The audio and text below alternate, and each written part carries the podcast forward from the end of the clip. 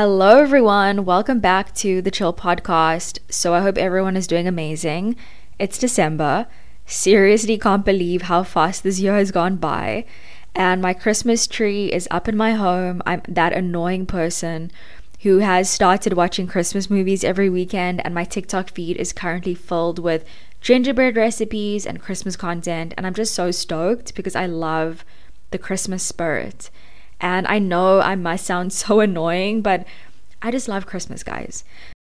So, anyways, I'll get right to the episode this week, which is something I wanted to speak about for a while now. It's been on my mind.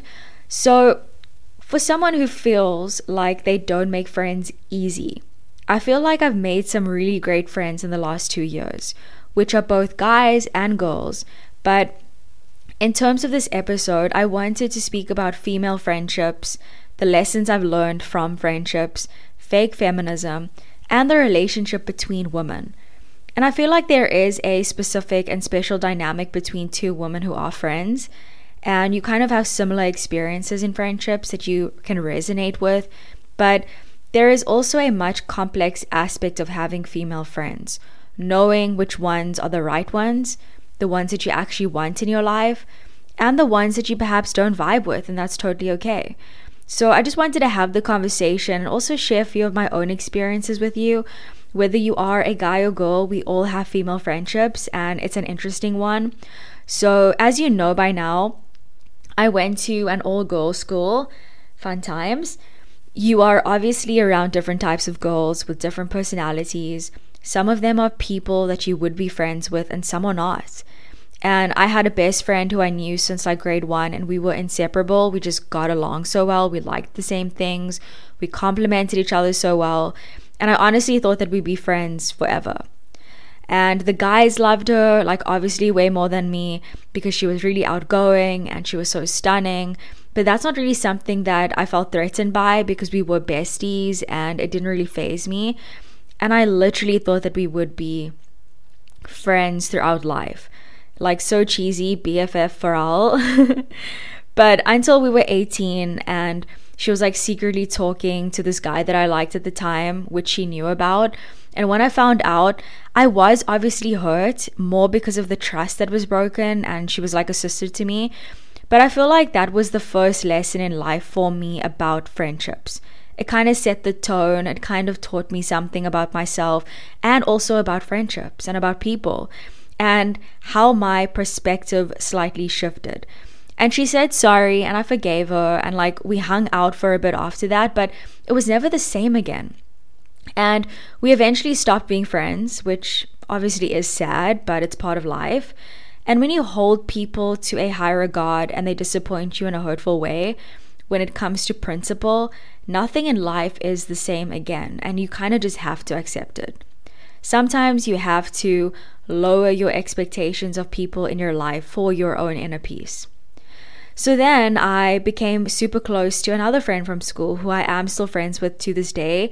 She's literally like a sister to me, and we just vibe. Like, I don't need to see her all the time, but when we do see each other, it feels exactly the same. And I have so much love and so much respect for her.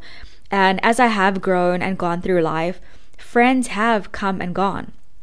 However, that friendship remains the same. And I recently made friends with these three amazing women. And the similarities between the women that I have made friends with and remain friends with are that they are independent on their own. They're strong women, they're funny, they're honest, there is no drama, and if something bothers them, there is transparency. And you hardly find people in life that you actually get along with. Like, I've had experiences before where females have picked on me, ignored me, treated me differently to how they treat other people. And for a time, I kind of allowed it to get to me, but then you think to yourself, hey, not everyone is going to understand you and like you, and that's okay. It's not your problem. So, recently I learned what the term a girl's girl meant. I've had it, like, I've kind of heard it before, but I didn't know exactly what it meant. And I literally thought that I wasn't one because prior to that, I've always made better friends with guys. because I feel like there was less drama having male friends. And I also grew up in a household of boys, I have brothers. So I kind of gravitate towards having male friendships much easier. Obviously, unless they're like hitting on you, then it becomes weird. But, anyways, I learned that I am a girl's girl and I want to be a woman that, you know, lifts other women up and who isn't interested in putting anyone down. And that's the kind of person that I want to be. And that's the kind of definition of what a girl's girl is. And as you get older and wiser and you gain more knowledge throughout life experiences, you kind of notice a little bit of competitiveness in female friendships, a lot of difficulty. It's hard to also keep friends for very long, especially when you become an adult. And friendships end. Like it is what it is. It inspires a lot of thought though, because I've been through a lot of different friend groups and I've tried them out. You figure out that it doesn't really work for you and then you move on. And a few things I've picked up about these friendships is the competitive aspect. Like, if you and a friend are going out and she looks better than you and you don't feel that good and then there might be like a cute guy there and you think to yourself she's going to get way more attention than me or if you tell your friend she looks good when she doesn't because you want all the attention like this is sometimes how it is in female friendships.